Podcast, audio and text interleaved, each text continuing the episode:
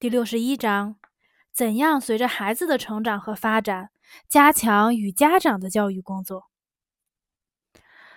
学校与家长的全部工作贯穿于我们的一系列教育思想中。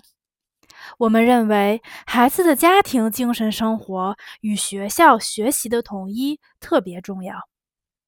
全体教师都力求使父母们相信，家庭中应该以尊重科学精神为主，培养阅读书籍的习惯。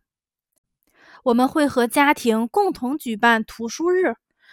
图书日的意义在于，让家长为家庭藏书增加一些文学作品。我们会在家长教育学校的各个年级都上大课，讲述家庭精神生活的作用。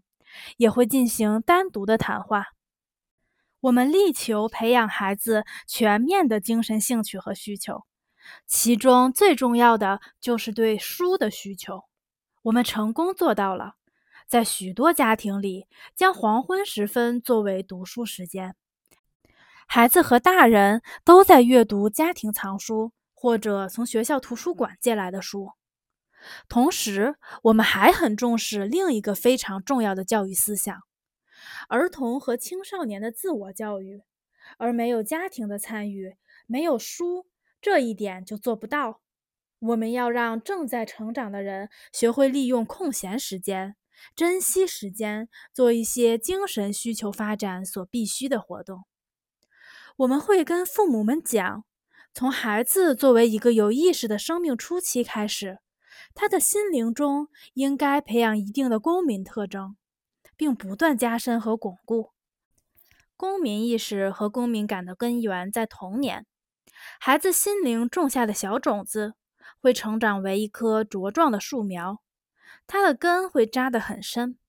我们认为，要怎样种下这些公民种子，公民意识怎样发芽，提一些意见，意义重大。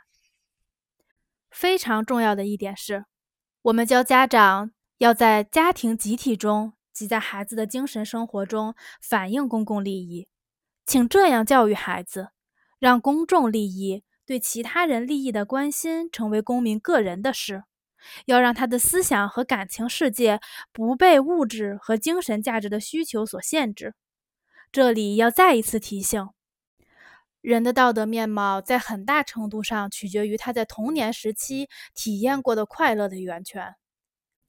生活会有许多可能，让小孩打心底里去接受那些乍一看与他无关的事情。我们会帮助家长们用心发现、感受这些可能，告诉他们教育就是一种创造。比如说，你家对面的街上长着一棵树。不知道是谁什么时候种下的。如果没人关心这棵树，它就会枯死。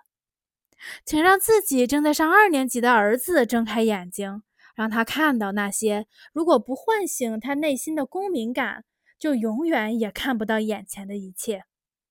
让他去照料这棵将要干枯的树，给它浇水、除虫。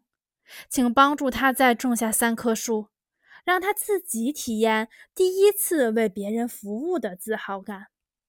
孩子越大，他那些作为公民情感操心和忧虑的生活基础的事情就应该越多。在我们与家长的工作体系中，也很重视青少年社会成熟的问题。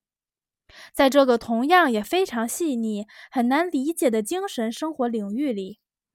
学校与家庭努力的一致性也具有非常大的意义。没有家庭参与，什么也做不到。